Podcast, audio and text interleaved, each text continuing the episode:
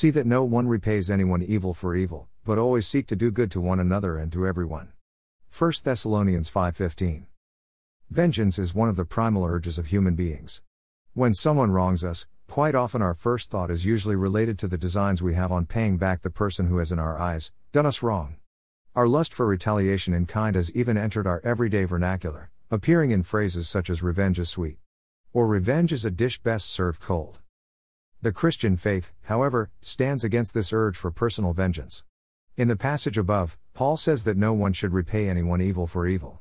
This is a natural outflow of his instruction that we show patience to everyone, as he states in the preceding verse, verse fourteen, "For it takes a great deal of patience with wrongdoers not to seek to avenge ourselves when we have been sinned against." Paul's teaching essentially summarizes what Jesus says in the Sermon on the Mount, especially when we see the emphasis from Paul to do good to one another, to everyone really. Jesus himself exhorts his disciples to turn the other cheek and to go the extra mile even for our enemies. Matthew five thirty-eight to forty-two. Jesus made these statements to remind those who would be his disciples not to expect divine justice from an unregenerate society. All justice ultimately is in the hand and the heart of God. As long as human governments prevail, justice will continue to be limited by man's finite abilities. The believer is to place their total confidence in the ultimate sovereignty of God above the affairs of their individual life. The life of the believer is to be lived with such a quality of spiritual veracity and justice that there is no need for physical or other retaliation in order to defend or justify one's position. It is important to understand that neither Paul nor Jesus ever suggested that Christians should never seek the punishment of evildoers or that we should simply apathetically invite people to abuse us. Instead, when we feel that our honor has been assaulted by others, when we have been insulted or otherwise harmed in ways that fall short of criminal activity, we are not to seek revenge.